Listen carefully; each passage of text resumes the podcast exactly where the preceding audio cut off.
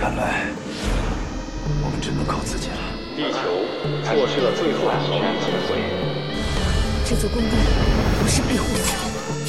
我觉得封面这孩活人那脸，基本女的都没。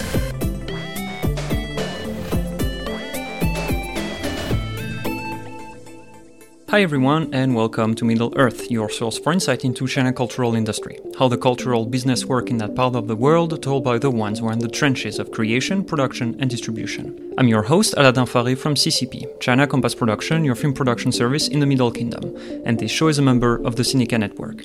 As usual, you can take a look at the show notes to find the recommendation and the guest contact info. I know we usually talk about television, music and film on this show, but I try my best to bring you guys information on other markets on China cultural industry. And today's we're going to talk about board games because first it is actually one of the art form that I love to play. It is also a growing market in China. Also, if any of you have bought Settlers of Catan and uh, be really mad at your friends afterwards, chances are good that it was printed in China.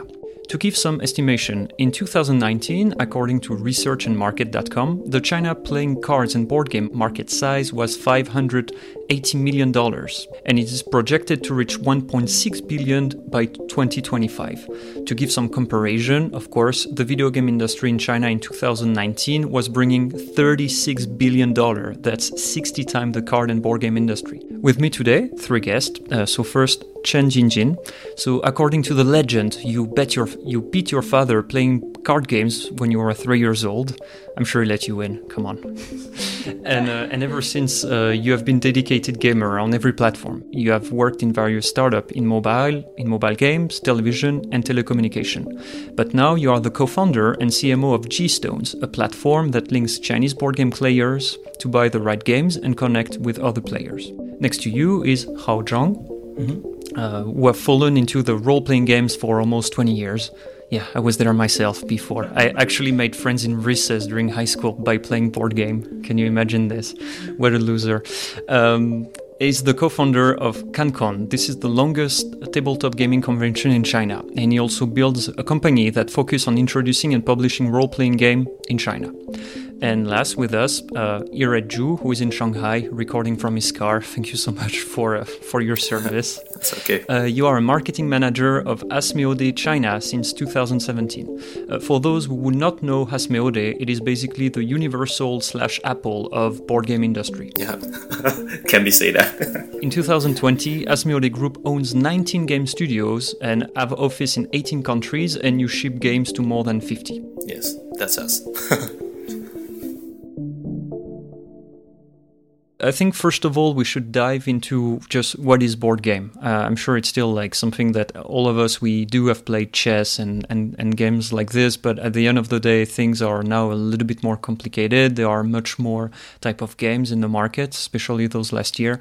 So for the people who don't know about this, like how would you define board game themselves first of all? board game to me it's um its purpose is to bridge human to human contact so it's an offline activity where people sit together have something on the table and then you have little mini wooden pieces you have a board and then you start playing board games when we talk about uh, board game industry, we are specifically talking about tabletop games. Um, so board game is a literally a physical game that we can play on table. Um, that you can like put some small tokens on a pre-marked board. That's board game like Monopoly or other classic board games. Well, card game is also regarded as uh, tabletop games like uh, Werewolf or uh, Magic the Gathering. They are also card games, and we can also call it tabletop games. So actually, poker and Chinese chess and mahjong that Chinese people very familiar with are also types of tabletop games. I think so. I think we are talking about board game today. We are also talking about tabletop games. So what's funny is that when I arrived here, um, like al- almost five years ago, what I realized is that I guess for mainly for students, but every time I was like studying in a cafe, then there would be like a lot of group of young people like playing like uh, the the the killer or like the werewolf. ah, yeah. And I was really surprised to see like so many people are actually already doing this kind of activities where you are like 20 people in a cafe Ah, yeah. Saturday afternoon. I I don't think that would really happen in Europe, where I'm from. So it seems for me that the market is already kind of ripe for people who want to play games here in China. Uh, yeah, I agree with you. So, um, board game has become lately a trend in um, China, and I think that started in 2008 when the Sanguosha cards came out, and also Werewolf is published by iRid, um, by Asmodee, right? So, um, so I think Sanguosha was the first wave that brought up um, a Chinese crowd interest, and majority of these people are from colleges and universities. So, um, and then the second wave came with Werewolf. But then I think now we're also migrating into a realm of where people are trying out different types of games. So, including like murder mystery, including the new 100,000 titled board games that exist in the market. So, I think, Irid, maybe you have something to say about Werewolf since you guys published it. yes. So, uh, my story is my, uh, before I started my career in Asmodee China, actually I rarely played board games or card games for many years. The first board games I played is um, Monopoly, but it's uh, like adapted version, uh, adapted local version of Monopoly. That's it back in nineties. So, uh, and uh, the only memory of board game to me is when I was in college. I often play games with my friends and dear friends from other universities and our gathering is kind of like a, a speed dating or something. We just play till midnight after karaoke, and by that time we play party games like uh, Werewolf and uh, Dixit. It's all published by Asmodee, yeah, and uh, that's the only two titles that I could remember. And when I went to Asmodee for the interview, I realized, oh, that's the publisher of Werewolf and Dixit in China. But uh, why did I know? Since uh, all the Dixit and the Werewolf uh, in China, like before Asmodee entering the Chinese market, it's kind of like counterfeit or a piracy version of the game. Okay, so there has been an evolution of the market. Things started to get bigger and bigger. Mm. Uh, now I'm just wondering, like, what what are you guys? All of you are in the industry. Like, what do you think are the opportunities and what are the challenge? Do you hope that every single because I think if we compare to Europe, like every single household in North America and Europe would have like at least a couple of Monopoly games, things like this. Like, is it the case in China? And if it's not the case, when do you think or if this will happen? So, um, I started playing board games, or I mean, card games slash chess type games when I was about three years old. Because um, I think during that time, uh, Deng Xiaoping, which is our premier at the time, he plays bridge. So my father like runs a bridge club, and so um, in our household we grew up with games like mahjong, all types of chess. So like anything you can imagine, like Udo, like Uno, and all those type of different card games. So I think in every Chinese household right now, everyone has cards and most likely mahjong. But then I think board game, as we speak, is called more modern board games. So like games, I think Monopoly people probably have it, but then the modern type of board games there are so many of them, and there are like I think over a hundred thousand titles right now in the market. So this is the new modern era of board games that we're trying to bring in into the Chinese market, and we think that um, from our data, because we run a platform, we've been running Gstone for two and a half years now, and then we can definitely see that the user growth is coming, it's like flooding in right now. So we started with only about 200 users during our first con, and then two and a half years later, we have 200,000, over 200,000 users right now. Your conven- convention?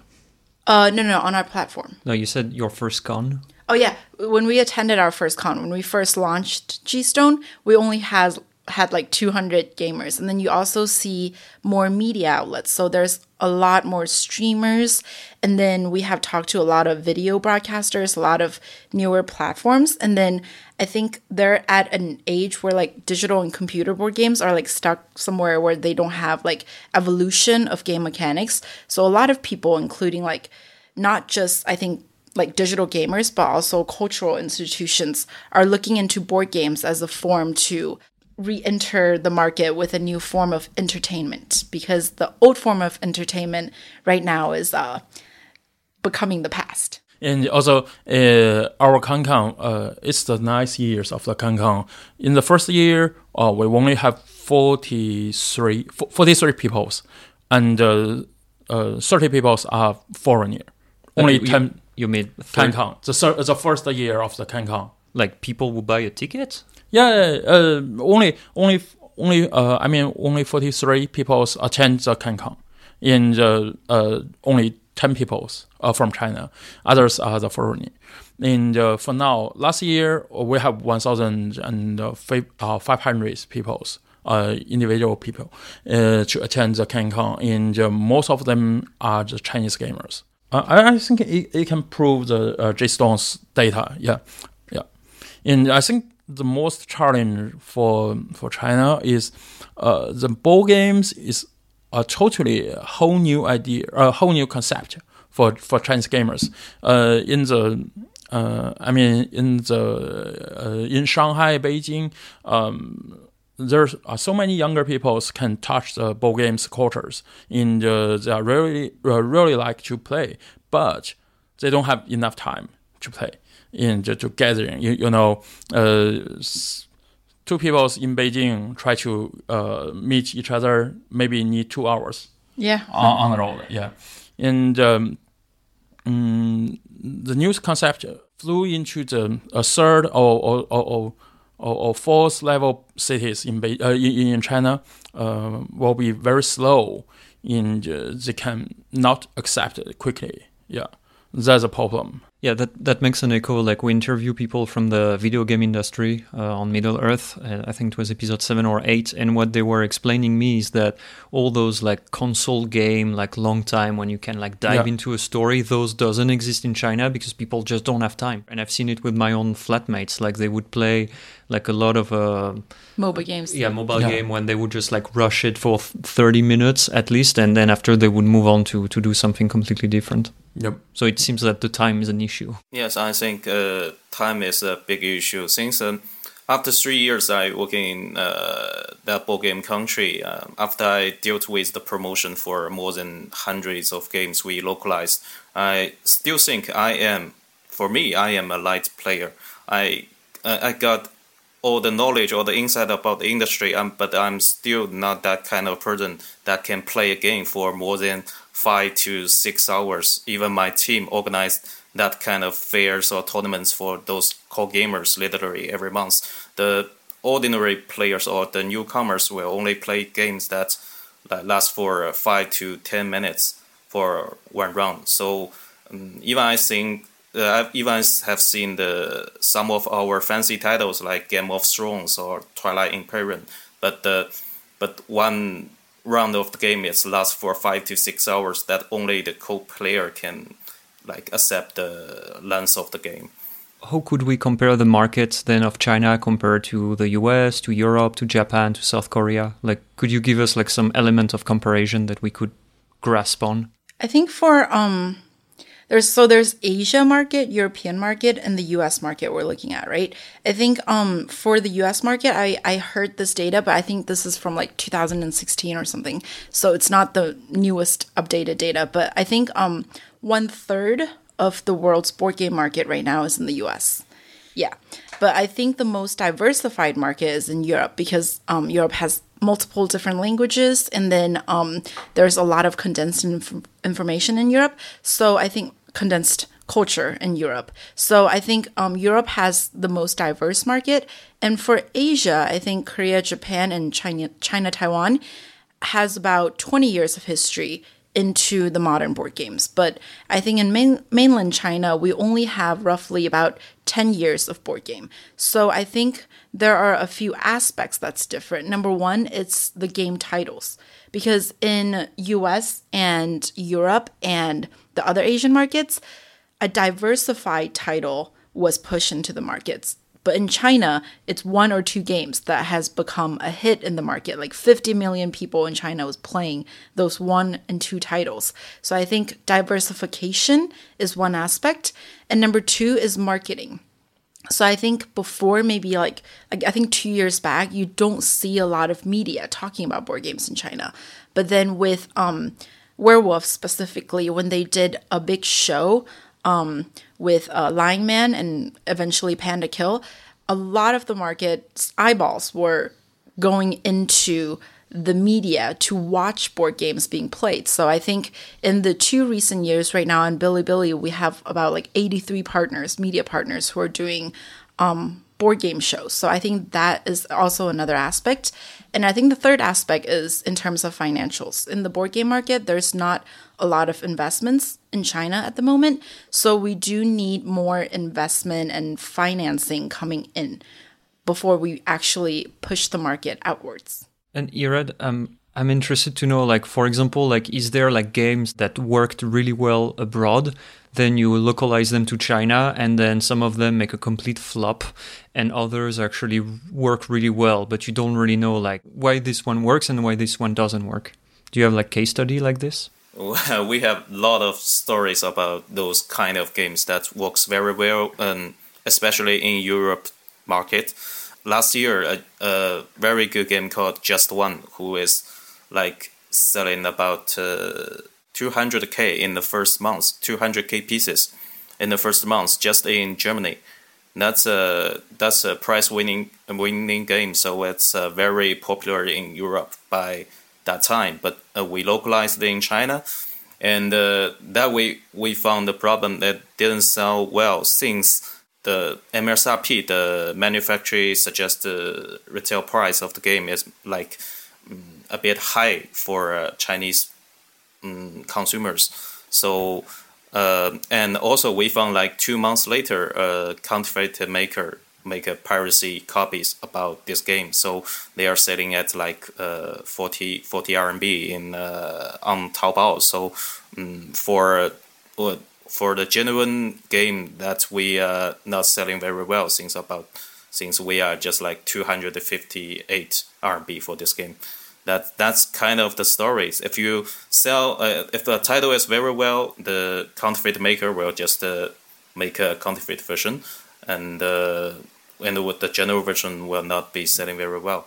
And also there is there are some games that the theme is not just that into Chinese people. So um, let me think that some some theme that a pirate theme that is very popular in Western countries, but uh, for Chinese they are not that into the the pirate theme. But um, for some theme, the it's the same like the, the Cthulhu theme, like the Lovecraft fiction that's very hot in China and also in Western countries. So it's hard to say. That's like the market has its own choice, I think. What about this woman, uh, Qing Shi? Qing Shi? Yeah, like okay. this pirate woman. I'm sure that would work well here. yeah, no. Uh, actually, uh, in, in, Chinese culture, uh, pri- uh, private and uh, some other things is not so popular in uh, in the main uh, main market. Yeah, and uh, also maybe like the Star Wars. Uh, um, yeah, and Star Wars. Star, yeah, yeah, Star Wars is very very good, good, good, good stories. Uh, as you know, uh, the movie, the toys, the board games uh, are all very, very hot in, in Western, also in Japan, but not in China. Okay, understood. Uh, yeah, just Qing Shi is like a, a pirate woman, and she was uh, like uh, wor- she was working uh, during the mid of the 19th century, and that's like the fir- the only time when the I think it's a really funny story. It's the only time when the English and the Qing dynasty fleet worked uh, together to to kick her out, but she still won at the end. Oh, I, I know the stories. Whoa. Yeah, but you, uh, as you know, um, I, I, think uh, actually uh, our Chinese gamers, uh, also uh, designers and um, publishers, need to dig the old stories of the China and renew the whole stories to the modern gamers. Yeah, yeah. We, we need to do the this part of, of work. Yeah. So, but that that's like a perfect question. Like why? Yeah, why no one like takes this because she's like a really charismatic character from history. I would guess like you would hope to dig up those old story and like not just localize the game, but mm-hmm. also like create the game from China history and legend. I think you need you, you have to take a lot of time to understand what's the Chinese culture right now. Uh, this maybe 70 years, you know, uh, after the Republic of China. Yeah. Uh, in, in my opinion, I think a, a, a bad time uh, between this part and old part in the, our culture just blocked um, by many facts. In the modern people didn't care about the what's going on in the uh, in the old old time. Uh, what's what what happens in the Ming and Qing. I, I don't know how to uh, how to say that, but uh, most of the uh, peoples just care about the the, the uh, very light uh, light part. So they just care about like modern stuff, Oh yeah, yeah, buy, yeah, yeah. buying things, and like everything that is old Oh yeah. will, will have like issues to be will have issues to be cool again. Mm, yeah. Yeah, I, I have different ideas since uh, I think the problem is just we uh, less we lack of investment. Since uh, uh, I don't know if you guys see the uh, there is uh, one console game or PC game video that go viral like in within two days. The the the theme is just like Journey to the West. It's a very old Chinese fiction, and uh, they got investment to make a game like this. But uh, for board games, it is very hard to like. There is an indie indie studio to create a board game that's designed for five to six years and uh, with a very good mechanic and uh, with a very good storytelling background. So and someone invest them for uh, making it for five to six years. That that that we can find a good theme and make it to uh, like a final product. Now for now, I don't think we uh, people are not like the old topic or old uh, theme or old titles. They are just uh, we don't find some like investment to make those like Chinese traditional stories into the final product. That's my opinion. Yeah, sometimes you can find that uh, the, the modern gamers didn't understand the traditional Chinese culture. Yeah, it's really hard and it's far so far away from his life. Yeah, and also what you just mentioned is that then there is like the IP protection issue. So if you spend like years developing a game, finding like the good story, the art, uh, and then like someone just like print it for one fifth of your price, I guess this is kind of yeah really hard to do. Um, so then I'm just wondering like how did the IP protection evolved over the years? in terms of like titles i think like um because we worked on a game as well with um xinhua who's like the number one bookstore chain in china they have like many many many stores.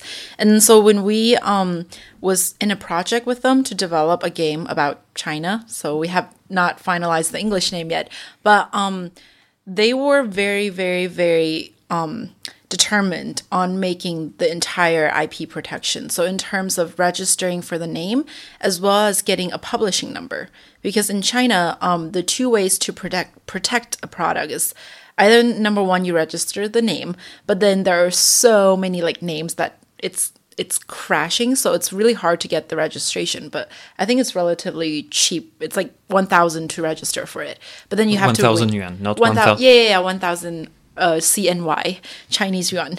Yeah.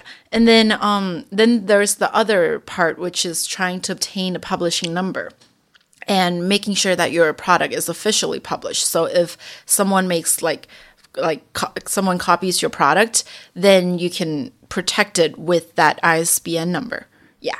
And then so that procedure, both procedures are relatively long. I think that's one of the problems. But once you um, put that in, that is one way to protect your IP. And then I think another way is for bigger platforms like Taobao um, to really crack down on all the all the fakes because sometimes you re- register for a name, but then they change the name. And then they change the outlook. But then mechanics is not protected worldwide.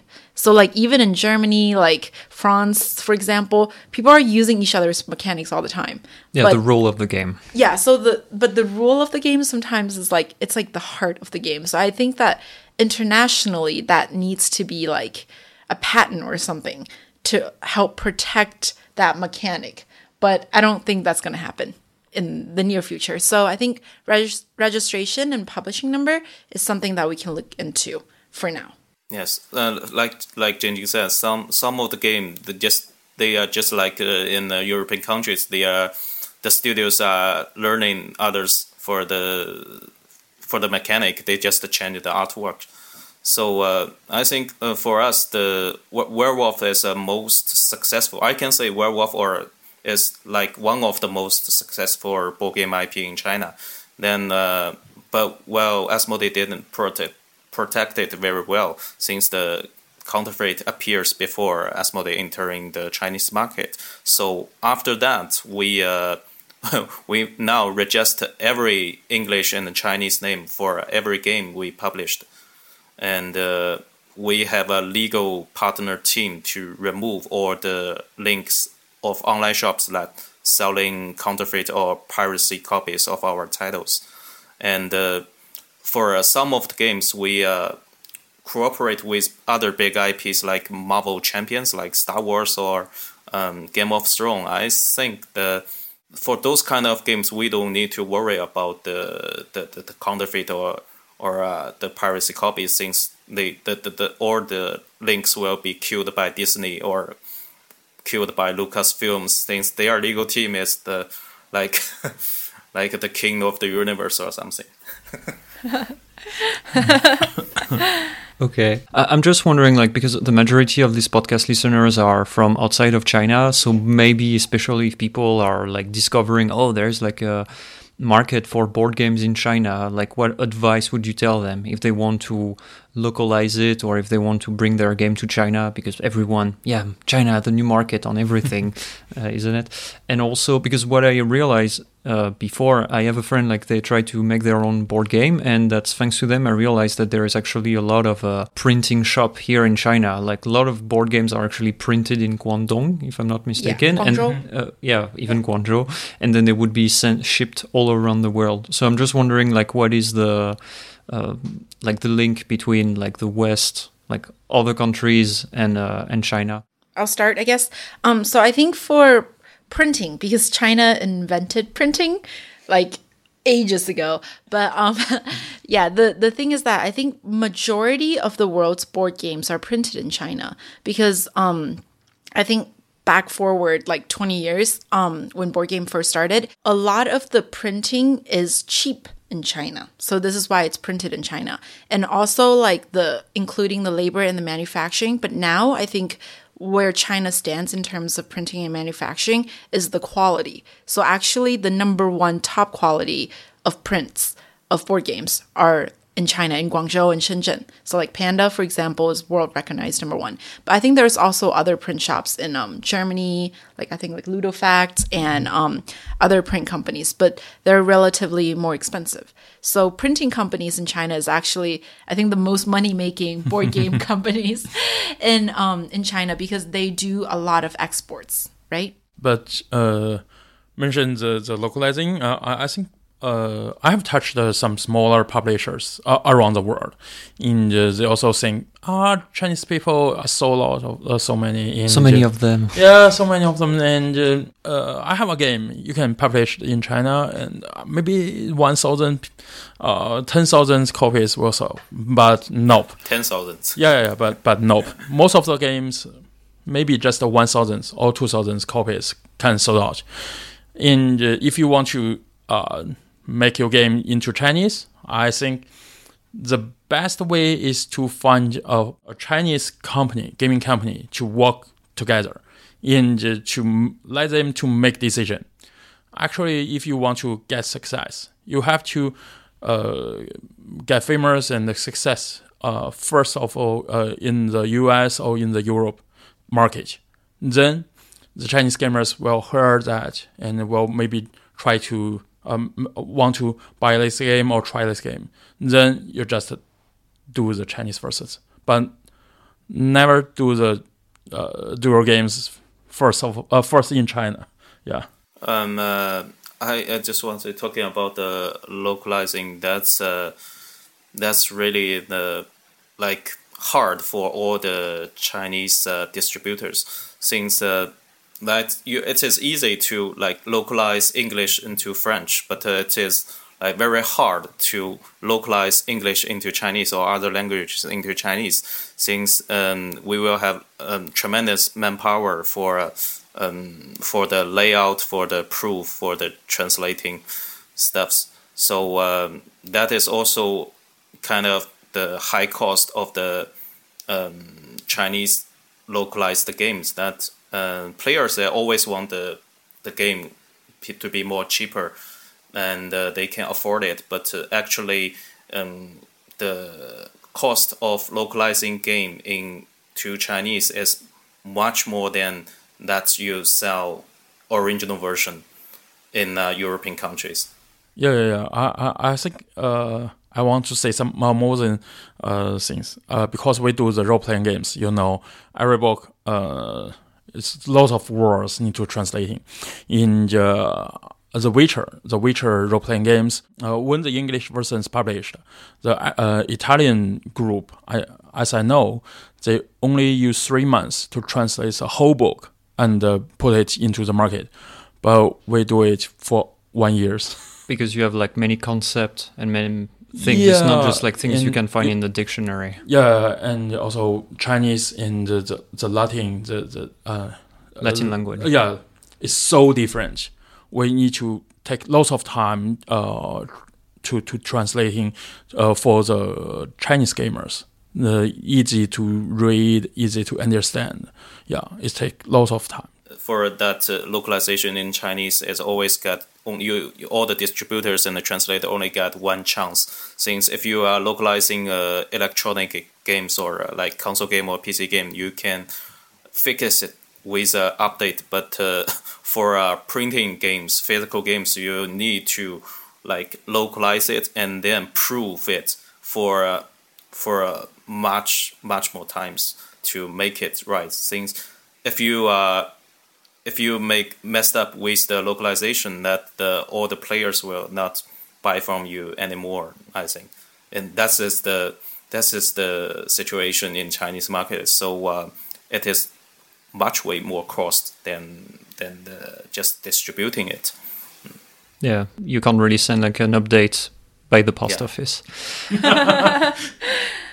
that was a nerd joke. Thank you, thank you guys for your support.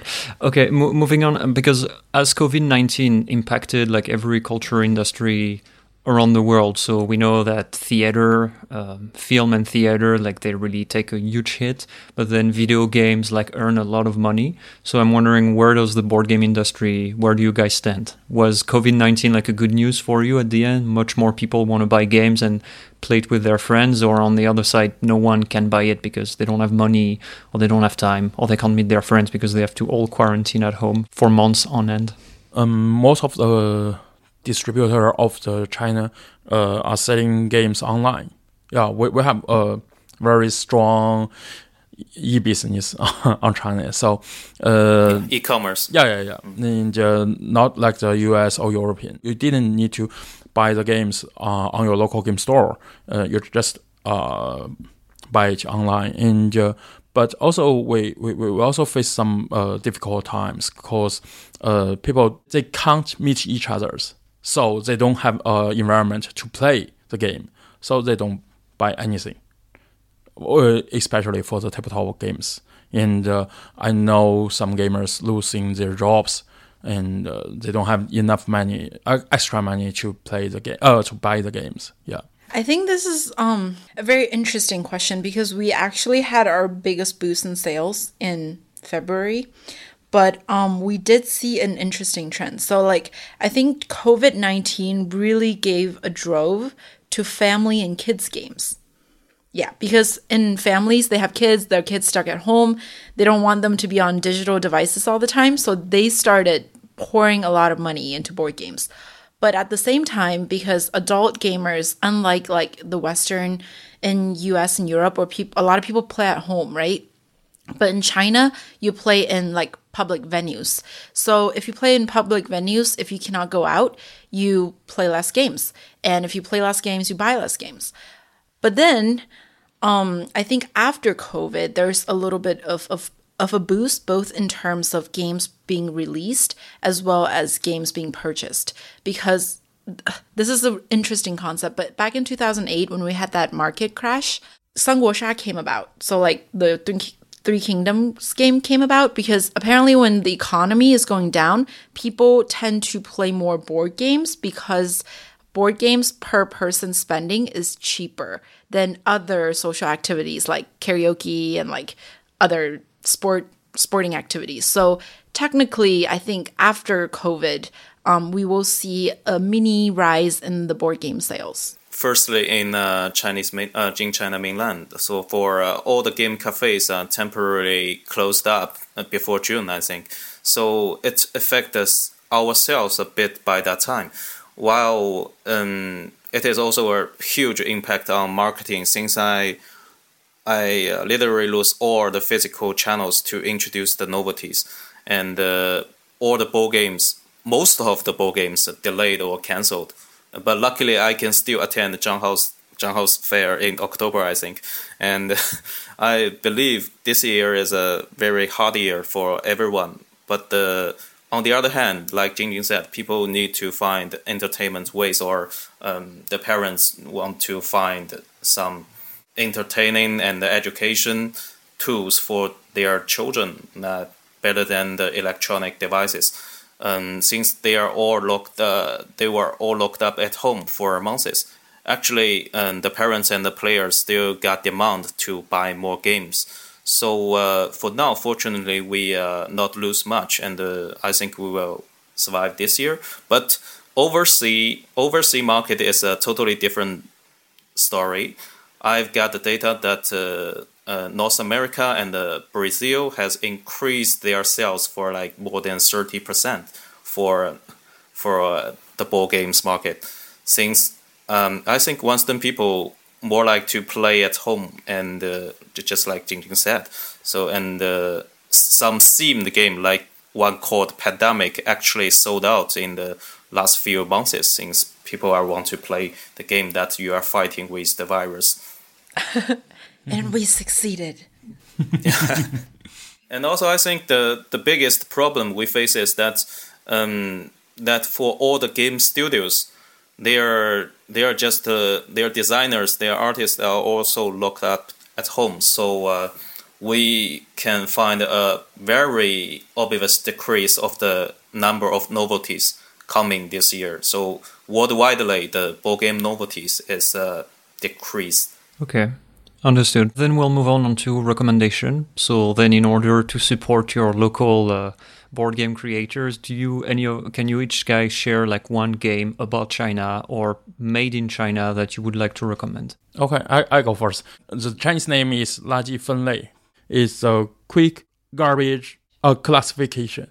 Okay, uh, it's a game that uh, tells the people how to do the trash collections. In the, as you know, the Beijing uh, government just doing the, the same policy uh, for all the peoples. And we do this activity on the uh, Beijing's uh, community uh, around the Wangjing. Uh, I think we do this uh, this activities for almost uh, three, uh, 30, 30 times yeah, with these games. Okay, I'm confused. So basically, the Beijing government hired you guys to do like uh, some kind of uh, interactive activity yeah. for people to learn how to recycle trash. Yeah, with the game. Yeah. Okay. What, can you win the game? Is it yeah.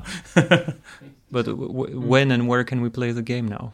You can you can buy the game on G-Stone. yeah, great. I'm just kidding. So um yeah, basically I think because his sister is working on it. Yeah, yeah his yeah. sister is working on it, and then we actually bring it to communities, like like for little kids, and then for like the elderly people, and then basically it's four different types of trash cans, and then you have a bunch of trash, and we're speed racing to see who like disposes garbage faster than each other. It's hilarious. I love the game. Yeah. Well, I'm sure there is a lot of compound in Beijing. We should have learned how to play that game.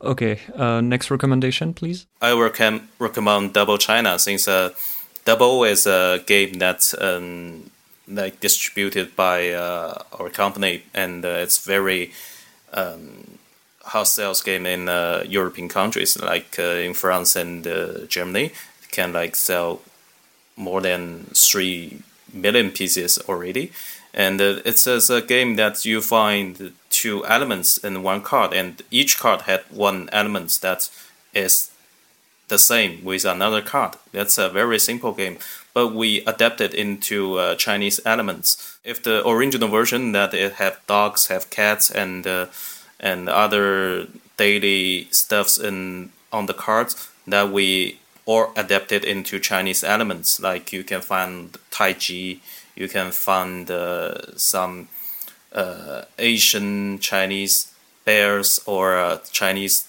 style towers in the, in the game. So I highly recommend this. This uh, adapted version of the classic game Dobble. Okay, in terms of good gameplay, I will recommend Film Centenary, which is um, a game designed by the writer of Wandering Earth, the screenwriter for Wandering Earth. And I think that movie hit the top three Chinese box office. So his first game on RG Stone, the platform, is actually the number one, the number one ranked, voted by users, the most Chinese loved game. And then he's coming out with this new game called Film Centenary, which goes over 100 years of film worldwide. So films from France, films from the US, films from Spain, films from Russia and China, all over the world. And then everyone is um so like 100 years ago you have a film studio and then you're trying to build like the mega studio um 100 years later. So during that time during the experience of the game you will experience all of the different like cool directors and actors and then you can actually see the still images for all the classic films that has been with us for the past 100 years so i think this game will really be a great um, attempt to push board games into the filmmakers a film lovers market Okay, great. And now, because I know Irad has to leave really soon, so like we just have seven minutes left uh, now to do the quiz. So the rules are rather simple. So I'm just gonna ask like a few questions. When you know the answer, you have to buzz in with your name. And uh, so yeah, I have to say I'm pretty excited to have uh, like a gamer's gonna play my quiz. That's the first time ever. Okay, first question. In 2004, a tomb was excavated in China and they found a 2,300 year old board games. Can you tell me its name? I think I know the stories, but oh, I really don't know the, don't know the name. can we guess wrong answers if it's wrong Well, ca- ca- can you guys tell me anything about this game? Uh, Zhang Hao. Okay. Yes, Zhang Hao, what, what do you have to say? I, I think that uh, the game has a board and uh, there also have some dice on, on, on the board. Um, but no one knows how to play these games because the rules already lost. Yeah, that, that is actually okay. You didn't guess the name. You almost guessed it. It's Liu Bo. Yeah. Uh, but then, yeah, right. you do, you do you you did remember the second part of the information, which is like we don't know how to play this game since 1,500 year. Like the rules have been lost. They all they just found like a poem to kind of talk about it, but we don't really know how to play this game. Yep. i can make up rules for it just kidding Well, ma- maybe people could confound this uh, this game, and then maybe rules will come out of it. Okay, um, now we're gonna move on to the second question. The creator of a popular card game in 2014 filed a lawsuit against the creator and the Western distributor of a similar card game, Legend of the Three Kingdom, or Sanguosha. Can you tell me the name of the Western game that claims the Chinese game copied them? Jinjin Bang Okay, yeah, Jinjin, you win. That that is Bang or wanted, as uh, as we say it in France. yeah Okay, third question. Uh, if you guys, if any listeners, you have kids in the room, I suggest you pause the podcast right now, just in case. Because recently there was a huge scandal regarding an erotic card game. Can you tell me what this is?